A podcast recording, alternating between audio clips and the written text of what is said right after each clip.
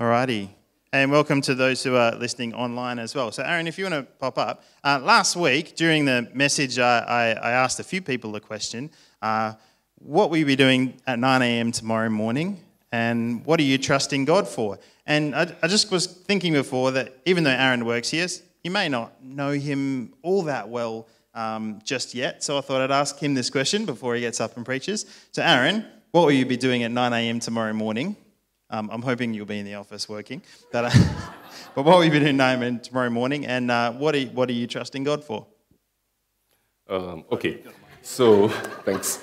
Um, at 9 a.m., I will probably be back in my office after I've gone one round inspecting the fences to make sure there are no more pop fences. At 9 a.m., I will be in my office and I will be, likely, I'll be praying. Um, I need to always start the day with a prayer, uh, start my work with a prayer, start the week with a prayer. And I'm trusting God that uh, not only will He keep the facilities uh, in tip top condition for His glory, but that He will also use me, my time here, for the rest of the week in whomever I encounter to bring the message of Christ. Very good. We can pray for you for that, and I'm going to pray for you for as you share the word with us today, and also Tim's going to read the word for us in a second. Father, we thank you for the message you've placed on Aaron's heart today, also for the uh, the mission and the mandate you've put on his heart in his role here, and just as a follower of Jesus. Lord, we pray uh, that those things he's trusting you for would come to fruition um, not just in his life, but in all of our lives as members of the Billabong. And this morning, Lord, may the word that you've put on his heart from the scriptures, may it speak to us to encourage us, to challenge us, to motivate us to be your disciples, to be uh, those on mission with you in this world. And we thank you that, Lord, you're going to encourage us this morning and, and, uh, and, and light the fire in our hearts, fan the flame in our hearts, Lord, our passion for you and for those whom you love. In Jesus' name, amen. Tim, if you want to read for us from end of Mark. Ready.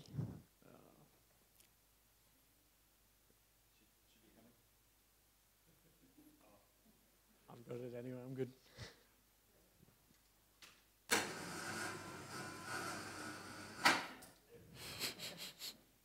Cool. Alrighty. So uh, this is Mark 16, verse 9 to 20. ESV. Now, when he rose early on the first day of the week, he appeared first to Mary Magdalene, from whom he had cast out seven demons. She went and told those who had been with him, as they mourned and wept. But when they heard that he was alive and had been seen by her, they would not believe it. After these things, he appeared in another form to two of them, as they were walking into the country. And when they went back and told the rest, and they went back and told the rest, but they did not believe them. Afterward, he appeared to the eleven themselves as they were reclining at the table. And he rebuked them for their unbelief and hardness of heart, because they had not believed those who saw him after he had risen. And he said to them, Go into all the world and proclaim the gospel to the whole creation. Whoever believes and is baptized will be saved, but whoever does not believe will be condemned. And these signs will accompany those who believe. In my name they will cast out demons. They will speak in new tongues. They will pick up serpents with their hands. And, they, and if they drink any deadly poison, it will not hurt them. They will lay their hands on the sick, and they will recover. So then the Lord Jesus, after he had spoken to them, was taken up into heaven and sat down at the right hand of God. And they went out and preached everywhere while the Lord worked with them and confirmed the message by accompanying signs. This is the word of the Lord.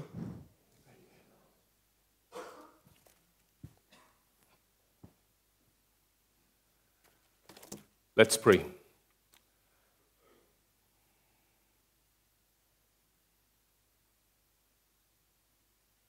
Heavenly Father, as we come before you right now, myself included, Lord, we just want to sit at your feet. And we ask, Lord, that you open our hearts, open our ears, open our eyes. Lord, that we may see wonderful things in your word, O oh Lord, and that we may grasp what your Spirit is saying to us. We may be able to hear your voice. And Lord, we know that one word from you will be able to change everything. Just one word, Lord.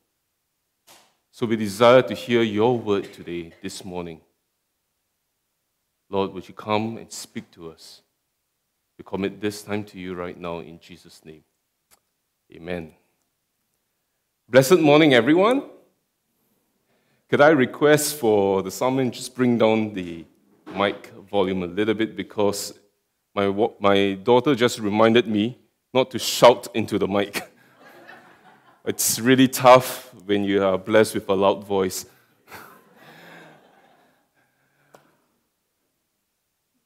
now, this message, we have come to the end of Mark, the Gospel of Mark, chapter 16. Now, what have we covered so far? We have looked at chapter 1 to 8, who is Jesus? We have looked at chapter 8 to 11, what does it mean for Jesus to be the Messiah? And from chapter um, 11 to 16, how did Jesus become king? Those are three parts that we have followed right now. But chapter 16 is not the end of the gospel. We have reached the end of the gospel of Mark. But as Mark says in Mark chapter 1, verse 1, the beginning of the gospel of Jesus Christ, the Son of God. We are far from the end. In fact, we have reached the most critical and the crucial point in the story, in this gospel, the launch point for us as Christians, as disciples of Christ. So, what does that mean for us today? Now, if you look at your Bibles, you will see that in some of your versions, in the NIV version, perhaps in the ESV version, you will see a note in there that says Mark 16, 9 to, verses 9 to 20 is not included in many, many manuscripts, in the early manuscripts. And true enough, yes, it was omitted from the earliest manuscripts. But having said that, um, what was written in verse 9 to 20, most theologians and commentators will be able to tell you that it is still consistent with the early church tradition. Now, the early church tradition that was captured in Matthew, Mark, and Luke were um, regarded as canonical, it was regarded as authoritative, credible, good for instruction. So that's why this morning we still have got a message to share from verses 9 to 20. Now, if you look at verses 9 to 20, very quickly, I'm not just going to um, uh, labor on this point for too long. You will see that there are three segments within Jesus appearing to Mary Magdalene, the two disciples, the Great Commission, and you're talking about the accompanying signs and wonders right? So if you were to look at each of these three, you would see that first, um, Jesus appearing to the two disciples and to Mary Magdalene, you will be able to find corresponding accounts in it in Matthew, Mark, and in, sorry, in Matthew, Luke, and John. So we will just quickly flash through the slides on this because I want to just get down to the main message right now. Now, if we look at this verses 9 to 20, I have just broken it up into two main parts. The first part would be one, the unbelief and the hardness of heart of the disciples, and two, the Great Commission. Now, if you look at the first part, the unbelief and the hardness of heart, here you have the account in these verses here that says uh, Jesus actually appeared to Mary Magdalene. Mary Magdalene saw him, went back to the disciples, told the disciples, they didn't believe her. They said, No, it can't be. Jesus appeared to the two disciples. They were on their road to Emmaus, Emmaus, Emmaus. Okay, that place. they were on the road with him. Their eyes were prevented from recognizing him. They spoke to him. They couldn't recognize him. He opened up the scriptures to them. He explained to them who is, who is the Messiah and what is he really all about. And just as at the, in the evening when he broke the bread, they recognized him and he disappeared. And the two of them went back to the disciples, told them, We have seen Jesus. And they said, Ah, it can't be. Now, what does that say? Jesus had actually foretold his death and his resurrection three times at least. It was recorded in the book of Mark. Mark chapter 8, Mark chapter 9, Mark chapter 10 in all of these three accounts, in no unclear way, Jesus actually told them that he will be killed and he will be raised again after three days. In Mark chapter 14, Jesus actually said to them as well, in fulfillment of the prophecy from Zechariah, that you will all fall away, for it is written, I will strike the shepherd, and the sheep will be scattered. After I am raised up, I will go before you to Galilee. He even told them, Where will he be meeting them? Where will he be going after he is raised? So, what happened? The disciples had the words of Christ, they heard it, they were present, they witnessed his ministry, they saw all the signs and they saw all the wonders.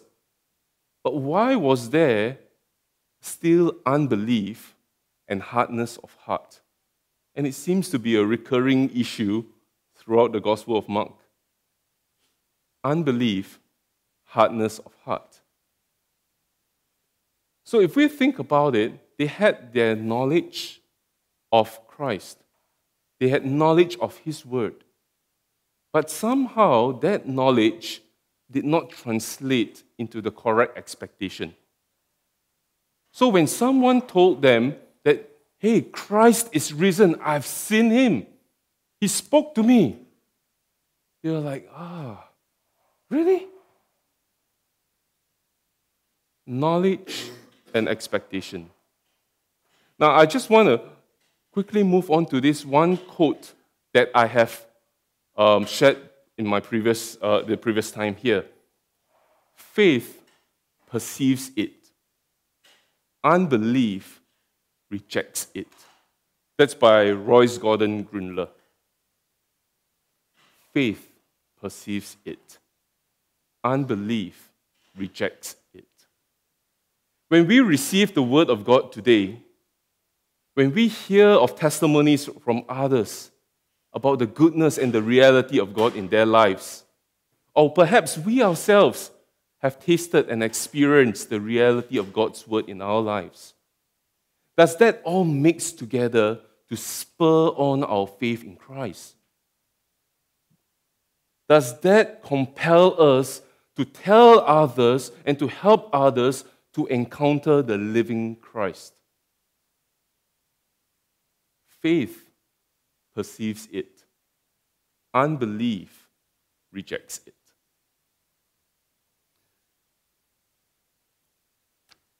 Now, in Hebrews 2 4, the author of Hebrews wrote this The gospel was also preached to the Jews. They heard it, but this gospel, the word of God, did not benefit them. It did not profit them. Why? it was not mixed with faith. That's in the New King James Version. They did not take the word of God in faith as well. It was just knowledge. And if it's just knowledge, it will translate into a set of expectations that will probably be misaligned and mismatched with God's original intent for that word. All right? Now, let's look, let's go on next. The Great Commission. The Great Commission in uh, Mark chapter 16, verses 15 to 20, we will see a parallel account of this Great Commission in Matthew chapter 28. Right? Let's, let's go through the words here. And he said to them, Go into all the world and proclaim the gospel to, whole of, to the whole of creation. Whoever believes and is baptized will be saved, but whoever does not believe will be condemned. And these signs will accompany those who believe. In my name, they will cast out demons, they will speak in new tongues, they will pick up serpents with their hands. If they drink any deadly poison, it will not hurt them they will lay hands on the sick and they will recover.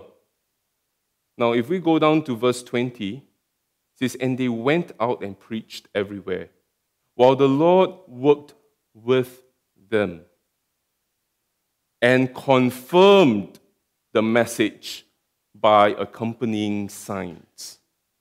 The Lord worked with them and confirmed the message. How? By accompanying signs. Now, lots of people have, have, have taken this and analyzed it in various ways. Today, we don't have the time to cover those various positions. But I'd like to focus on this one thing here. What do we do? There are three questions that we need to ask ourselves here from this passage. What do we do? How do we, why do we need to do it? How do we do it? What, why, and how? Firstly, what? What do we do? Let's look to Jesus. What was the message that Jesus proclaimed? When Jesus started his ministry, what was the message that he proclaimed? Hello, let's, let's have a little bit of interaction. When, when, sorry? Oh no, excluding Luke, what did, um, what did, what was the message that Jesus proclaimed? Come on.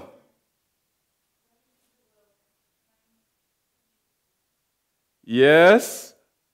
When he first started out the message, he said this. When he started out his ministry, he said this Repent, for the kingdom of God is at hand.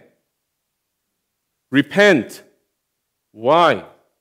Because the kingdom of God is near.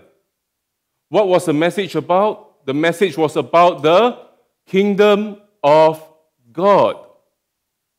Jesus was the messenger who brought in the message of the kingdom of God. He ushered in the kingdom of God on this earth. Now, how did Jesus do it? Firstly, you would see that from his life, his ministry, his teachings, Jesus embodied the message. The way he did his ministry, the way he lived his life, the way he spoke, the way he taught, the way he went about interacting with people was an embodiment of his message. What was the kingdom of God all about? What are these beliefs and values? What is the language like? What is, the, what is kingdom culture? How do we live? What is kingdom living? Repent, for the kingdom of God is at hand, is near you. He told his disciples, Go into the streets, heal, cleanse the, uh, heal the sick, cleanse the lepers, raise the dead, cast out the demons. And when all these have happened, tell them, the kingdom of God has come near you. That message was about the kingdom of God.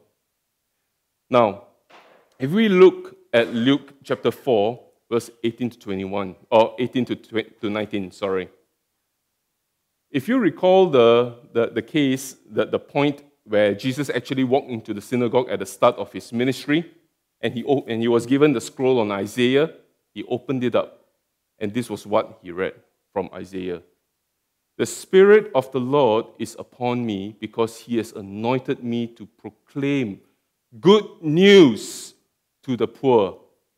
He has sent me to proclaim liberty to the captives and recovering of sight to the blind, to set at liberty those who are oppressed, and to proclaim the year of the Lord's favor. Now, if you think about all that he has done, isn't this a summary of what Jesus has done on earth? His ministry, his message, and what really he did. Jesus. So, when we talk about going into the world, by the way, a small point here. In here, scripture says, go into the world, right? Does it say, bring people into the church? Go out there and bring all of them in. What does it say? It says, We go into the world. We have to step out. When we gather here together in church, it is a time where we celebrate together the goodness of God. We encourage one another. We edify one another with what the Lord is doing in our lives. Right? We support one another. For those who need support, we support one another. But after all of that, what are we supposed to do? We are supposed to go into the world and proclaim the gospel of Jesus Christ. Right? How does that look like? If I go to, if I work in the workplace, in the office, I walk into the, into the office and I proclaim the goodness of Christ. When I walk into school, I interact with my fellow colleagues or my classmates, I proclaim the goodness of Christ. When I walk into the supermarket and I'm having a conversation with somebody, I proclaim the goodness of Christ. That's what it means by going into the world. Does it mean that no, it's supposed to be a case where everyone comes into church, then the pastor Luke will proclaim the goodness of Christ? No. This is a command, this is a commission that is given not only to pastors, not only to priests or high priests, it's given to everyone who is called a follower and a disciple of Christ. Everyone who is called and named as a child of God. That's our identity. All right? Now, what was the pivotal point of Jesus' ministry? We know the story. That Jesus lived his life, he did his ministries, he did all the mighty works and signs and wonders. He went to the cross, he died on the cross for our sins. He was buried. But did he stay buried? Did Jesus stay buried? No. Jesus rose again. Now that's good news, you know. Because if Jesus did not rise again, all of our preaching, all of our faith, as Paul says, is in vain. If he did not rise again, everything that he has said about the kingdom of God is just nice sayings. But because Jesus rose again, God is not dead. Jesus is alive. He is real. He is present. He's seated at the right hand of the Father. He's interceding with us and He is working with us. There is a hope for tomorrow. As he rose again, he conquered sin, he conquered death, and so will we, those who are in Christ. Death has got no more hold over us. That is why we sing the worship song, I am no longer a slave to fear. Why? Because of death, there is fear. But for those who are in Christ Jesus, is there fear? No. Because he's alive and because he lives, I can face tomorrow. How many of you know that song? Because he lives, I can't sing. I can face tomorrow.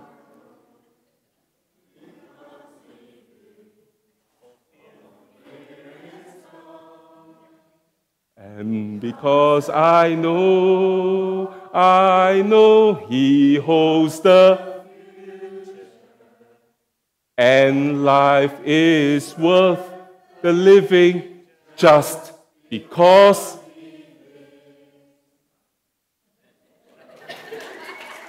you're getting it. We sing about that. Is that sinking into us? All right? Now, I have to move on. Why? Why? Why do we need to go into the world to proclaim the gospel? Two reasons out of necessity, urgency. Necessity and urgency. Let's look at Hebrews chapter 9, verse 27. In Hebrews 9 27, oh, sorry, this just go before that, I just missed that. Why necessity and urgency? Because according to the Bible, we have all sinned. And because of sin, we are under condemnation and we are under the wrath of God. So it means to say, the moment we were born, we were born with a sinful nature. We cannot change that. We cannot help ourselves with that. There's nothing we can do. But, but, there is hope. But before we go to that, let's look at Hebrews 9:27. Why is there an urgency? There's an urgency because it is appointed for man to die once. And after that comes judgment. There is no place for saying that when I cross that line and that threshold into eternity, that I will still be able to do something about it. It is not the same as saying that when I, if I, Aaron, walk into jail, maybe 30 years later, I could come out and have a new life. When I cross that threshold into eternity, when I close my eyes, I'm into eternity. And I stand before God, and I will stand before God one day. All of us will meet our Creator one day. Once. Let's look at Romans 3:23. Paul says here and he explains, all of us have sinned and all of us have fallen short of the glory of God. God is just and God is holy. None of us can ever say that we have got no sin. Now, do I still sin? Yes. At 9 a.m. tomorrow, I hope that for that moment in time, I will not be in sin. But whenever I drive, oh, that's tough. just yesterday, I was just praying and I was just thinking about the sermon, and there was just this, um, uh, this person who gave me a honk from behind. And my first reaction was not, God bless you. my first reaction was, dot, dot, dot, dot, dot. Ah. All of us have sinned at some point in time, and we fall short of the glory of God. But what is the penalty of sin? Let's look on Romans 6:23. The penalty of sin, the wages of sin is death. We are not only talking about physical death, but we are talking about spiritual, eternal death. Mark 16, Whoever believes and is baptized will be saved, but whoever does not believe will be condemned. Perhaps let's put it the other way around in John 3:36. Whoever believes in the Son has eternal life, and whoever does not obey the Son shall not see life. But the wrath of God remains on him. It means to say our starting point was that the case if that we were born into sin, we are because of sin, we come under the wrath of God. And it's only by the grace of God, by the gift of eternal, by the gift that Jesus has done, has given for us, and made available for us, that we can come out of the wrath of God and be reconciled to Christ, reconciled to God. That's why in Romans 8, it says, There is therefore now no condemnation. For whom? For those who are in Christ Jesus. So there is urgency in that, there's necessity. And this urgency and necessity is now laid on us. We are commissioned as kingdom's agents. We are commissioned as followers of Christ, as bearers of good news, as carriers of God's presence into wherever God has planted you. Has God given you a passion for teaching? That's your harvest field. Have God given you a passion to work in a supermarket? That's your harvest field. Can you imagine someone, the, the number of people walking into the supermarket every day to buy bread and says, Hey, have you heard of a bread that when you eat, you will not hunger, or water that you drink and you do not thirst anymore? At IGA here, there's this lady who, who serves at the cashier till, and she greet, I, I have no idea whether she's a believer of Christ, but she sure looks like she's got more joy and happiness and zest than me. She greets everyone, hello, love. Hi, lovely. It's a beautiful day. And she has conversations with you. Can you imagine wherever you are? This, hello, did you know that Jesus Christ is alive? Okay, maybe not like that. but you get the point. There is a mission that goes along with it. Now, let's move on. How did Jesus do it? Now, the whole sermon series that we have gone through this year is about being like Jesus. So we have looked at the Great Commission. They say, what was the message that Jesus proclaimed? How did he do it? And why was it that it's important? Now let's look at this one more part, one more facet of it. How did Jesus do it? He did it in partnership with the Holy Spirit. How many of you remember and recall the account that when Jesus was baptized, he went into the river Jordan, John the Baptist baptized him, and when he came out from the water, what happened? The Holy Spirit descended on him like a dove. And following the baptism, what happened? Jesus, full of the Holy Spirit in Luke chapter 4, the Holy Spirit led him into the wilderness where he would fast and pray for 40 days. Right? And what did Luke chapter 4,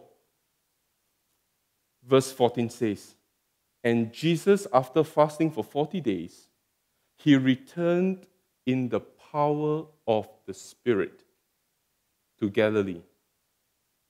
The Holy Spirit came on him. He fasted for 40 days. And when he came back at the start of his ministry proper, he came in the power of the Holy Spirit. The Holy Spirit is not just someone who resides in us and just to attest, yes, as a seal and as a guarantee to tell God that we belong to Him. Yes, that's what the Holy that's one of the roles of the Holy Spirit. But the Holy Spirit is also the one who empowers us just as the Holy Spirit empowers Christ to do ministry. So if we how do we know? There's one, there's one instance I'll share with you. Do you remember the part where Jesus was casting out demons? And then the Jewish leaders came by and they looked at him and casting out demons, and they said, Ah, Jesus cast out demons by Beelzebub, the prince of demons. Right? What did Jesus say? Jesus said, If I cast out demons by the Spirit of God, or you say that I cast out demons by Beelzebub, who does your sons think they cast out demons by? Jesus says it doesn't make sense. If Beelzebub is the one that empowers Jesus to cast out demons, by Beelzebub's power, what do you call that? Civil war, internal strife. The house will not stand. So, and then Jesus went on in that account to talk about how that if there's blasphemy against the Holy Spirit, it will not be forgiven. That sin will not be forgiven. What Jesus is saying is this if I do all these works by the power of the Spirit of God, and if you say that these works that I do are empowered by the devil, by Satan, by Beelzebub, we are speaking against the Holy Spirit. So Jesus shows very clearly in his ministry, he operated through the gift of the Holy Spirit in partnership with the Holy Spirit. What did the disciples do? The disciples, they witnessed all of this. They saw what Jesus did. Jesus empowered them as well, and they went out and they did the same. Now, I'd like to bring down this point that Paul actually talks about. Now, in 1 Corinthians 2 4 and 5, okay, 1 Corinthians 2 4 and 5, Paul said this My speech and my message, that means the gospel of Christ, the proclamation on the gospel of Christ, were not in plausible words of wisdom, but in demonstration of the Spirit and of power, so that your faith might not rest in the wisdom of men, but your faith might rest in the power of God. So that your faith will not rest on the wisdom of men. What's man's wisdom? About just words. But that your faith will rest on the power of God. How do you know that Christ is alive? How do you know that we serve a risen Savior? How do you know that we serve a living God? I think you have the answer. Now, let me go on to this whole. Uh, let me okay. Let me ask. Witness. The word witnessed. What do you? When is a person considered a witness? What, what, what is in the normal sense of the word witness? A witness is someone who have seen, have seen things, right? Something happened, right? That's why you say that I'm called to be a witness, correct? In, in, in, the, in the courts of law.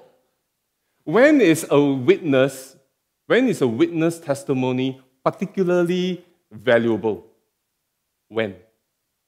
When the witness has got first hand experience a first hand encounter in that situation. Right? That's a good witness.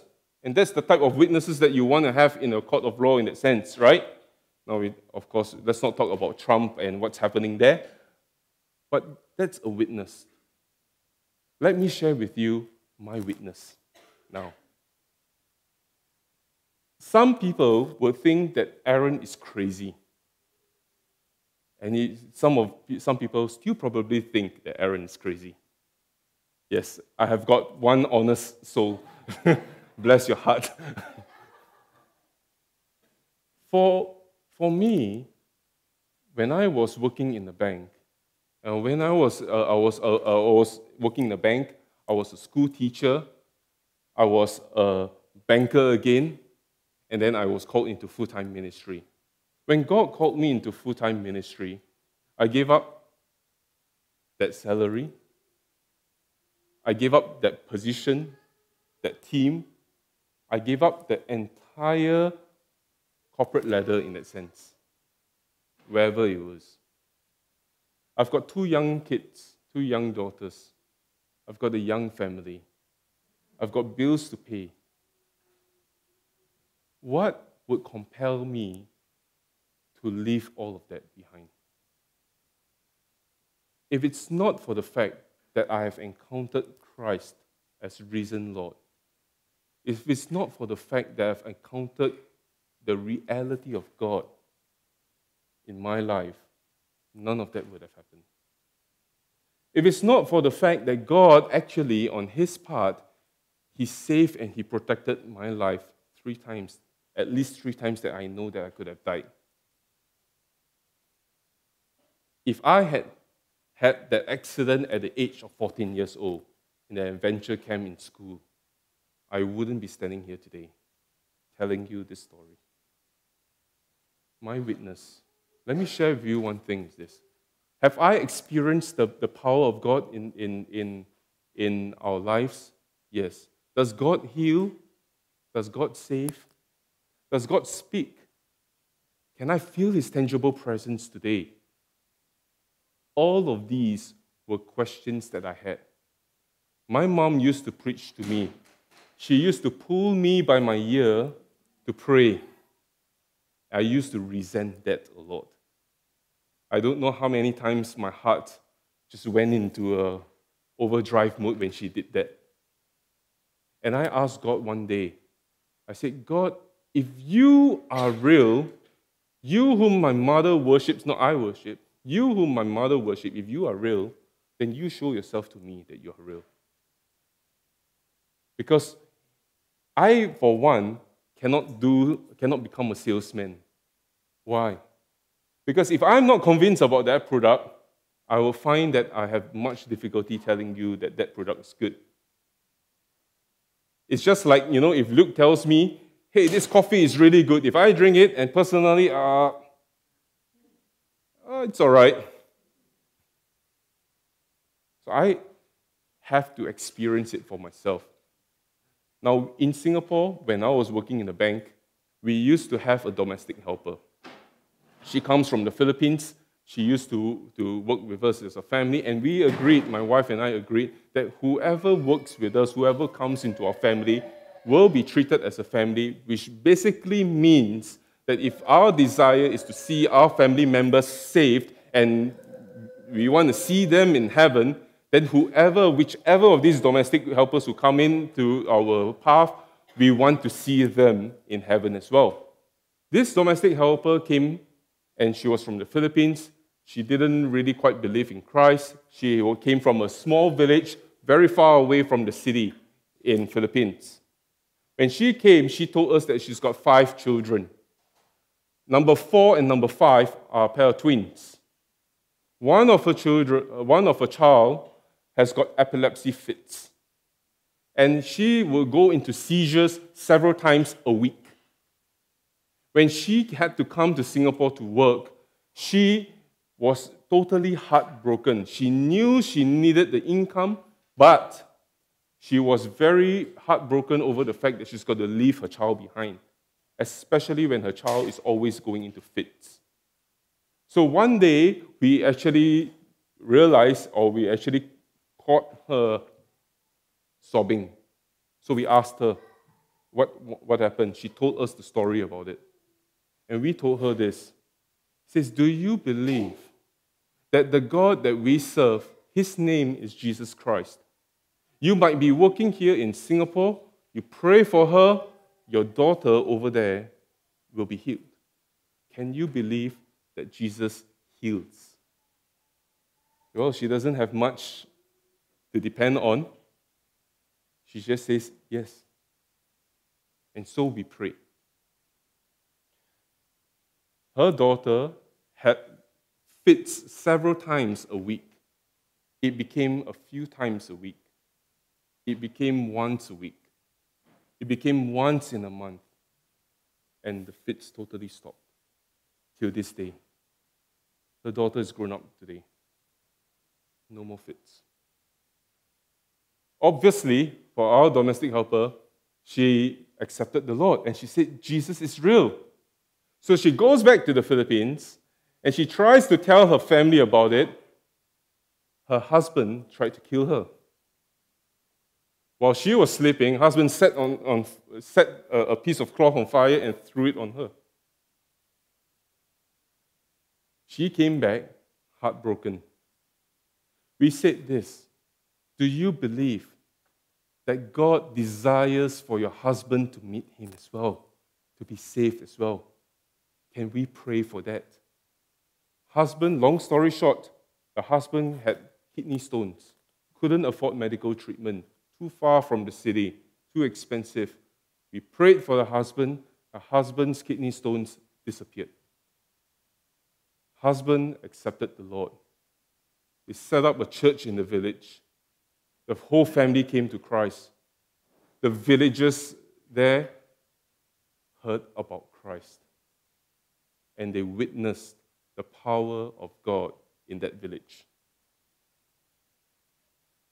My daughter Ashlyn, when she was born, she had what they call a condition called diaphragmatic hernia. She had a hole in her diaphragm. The hole was as large as the size of a, maybe a 20 cent coin or 15 cent, 50 cent coin. when she started breathing, all the intestines went through that hole, went and filled up the space behind the, the, the, the cavity behind her lungs, and her lungs couldn't expand when she was breathing. So, as a result of that, she had shortness of breath. We didn't know anything. Two hours later, after, or about two hours after she was born, a nurse happened to walk by, looked at her, and said, and she's all swaddled up. We couldn't tell. And she said, Oh, could, could we do a check on your daughter? One and a half hours later, I didn't hear anything from the nurse. I went over and said, Hey, so what, what's the outcome of the check? Said, Oh, your daughter is right now in ICU, in the intensive care unit. When the doctor called me over and she put up the x ray, I told the doctor, I saw the first thing that I saw on the x ray was that her heart, you know, the, our heart is slightly to the left, right? Her heart was on the right. So I told the doctor, I think you got the x ray photo the other way around. He says, No, no, no. You look at the markers, the left and the right marker of the x ray, that's in the correct place. The reason why her heart was pushed to the right was because the large and the small intestines, the appendix, everything went up through that hole and occupied the space behind her lungs. Well, the good news is her stomach was still below. When they put a scope through, I saw through that x ray, the scope stopped at the stomach, and everything else below the stomach was just white. It was not supposed to be white because there was supposed to be intestines there. It's supposed to reflect gray color. So, what happened was this. When I saw that, the first question that I had in my mind God, why? Didn't we pray for her for nine months? I serve you in a church, we serve you in a church, we serve you as leaders in the church. We tell everybody that you are real, that you save, that you heal. Why is it that this thing is now happening to our firstborn, our daughter, and it seems and it feels like it's a cruel joke. Are you testing our faith? Are you pushing it to that point? What do we tell others? What do I tell my dad who is still not a believer? What do I tell, now tell people who I've told that Jesus heals and that he's good? So I remembered I went back, I went to the staircase of the hospital, and one of uh, my wife's uncle came up to me and we just sat down and we prayed. And I remembered I told the Lord this Lord, every life given to us in the form of a child is a blessing. But if, even if you choose to take her home, I will still bless your name. I don't understand that. I may not understand it. But your name I will still praise. We called the emergency, um, she had to go for emergency ops and all that. It was $21,000 that I had to pay upfront. And that's just for two weeks. Because they, two weeks of treatment and two weeks of stay, and they said that, you know what, generally in cases like that, if the baby, if the operation is successful, well, they may stay for about at least three weeks. What? $21,000 for two weeks, and they may stay for three weeks. Lord, where am I going to get the money? So I took my credit card with the least credit limit, gave it to them, wipe it out. That's about $5,000. I said, I'll pay you the rest. Let's just get it done. We were talking to the surgeons. The surgeon said, Hey, we are going to try a new procedure on your daughter. If you are agreeable, the first baby that we tried had seven days of recovery time. Your daughter is baby number two. Will you be willing? I was like, ah, baby number two. Talk about experience. What was typically the procedure? You have to cut from the back to the front, lift it up, put everything through that hole, put it back in, sew it back up. That was the normal procedure.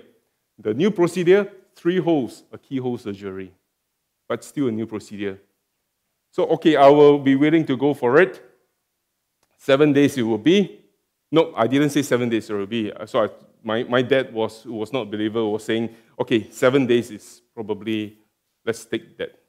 Let's try that. But when I was talking to the surgeon, I had no idea why. I had a huge prompt in my heart. And that prompt actually says three days. So I told the surgeon, no, my daughter will be out in three days.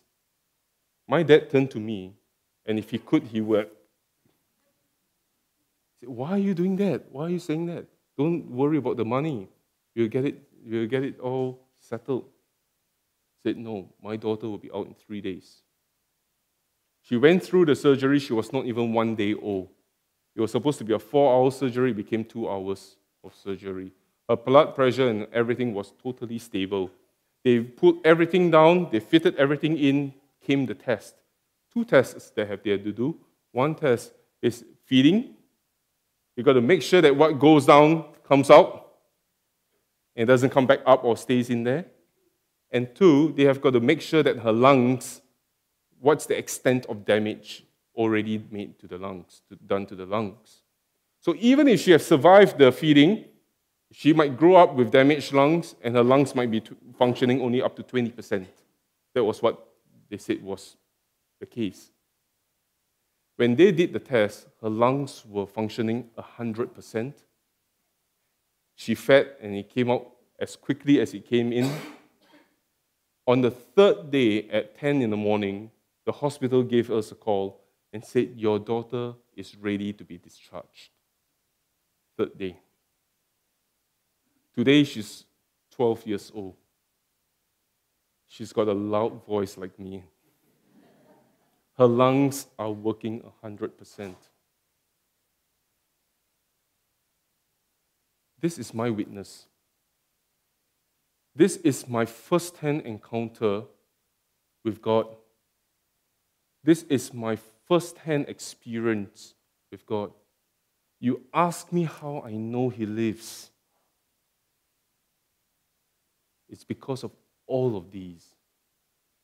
My question now would be to ask you Is the gospel real for you?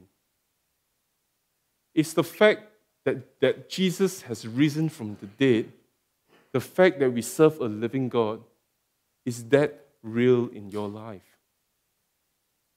As the disciples encountered the risen Savior, as Paul encountered the risen Savior on the road to Damascus, have we encountered the risen Savior? The extent that we can preach, the effectiveness of our preaching and our sharing, will go only to the point of the revelation that we have received. I want to encourage us today. It is not my goal to preach or to convince you that about what Christian terminology would say Holy Spirit ministry about signs and wonders. No, that's not my goal. My goal is to ask when was the last time, or have you encountered the living Christ? When was the last time? Would you allow Christ, Jesus, to reveal himself to you as the risen Lord? All we need to do is to come before him. Perhaps not with the same audacity that I had, but to say, Lord, I want to know if you are real. I know I'm supposed to have faith in you, but as the man prayed, Lord, help my unbelief, help my heart. Lord, help my heart. Help me be able now to tell others that you are real. Do I still need faith to, to walk through this road? Of course I do. Do I know whether or not I have a job for next year? Of, I don't know. Do I know if I'm going to be around next year? I don't. That's the truth. But every time that I have breath in my nose and I'm able to open my mouth to speak, I will be a witness of the goodness of God and the reality of God in my life. And God has never failed. Never. Jesus is the same yesterday, today, and forever. His words are true, His promises are yes and amen. That is my experience. Can we bow our heads?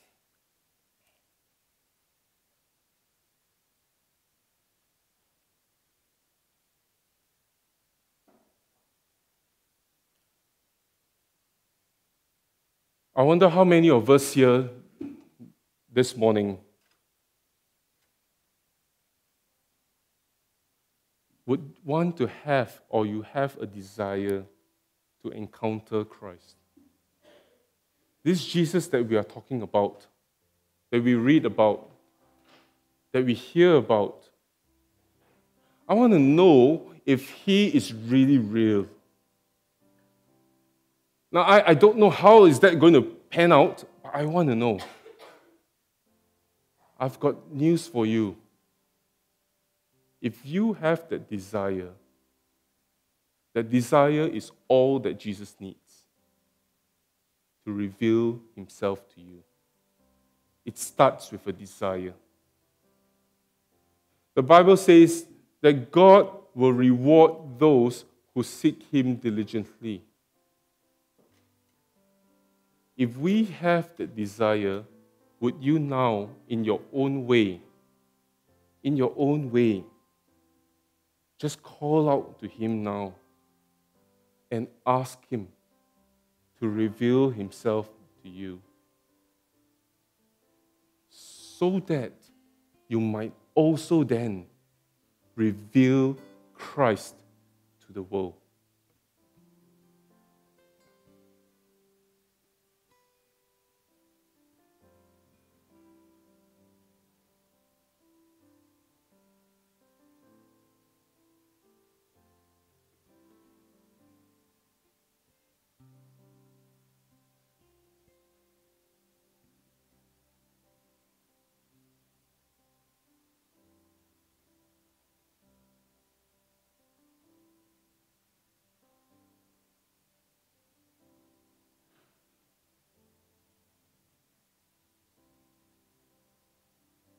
Heavenly Father, as we come before you right now, Lord,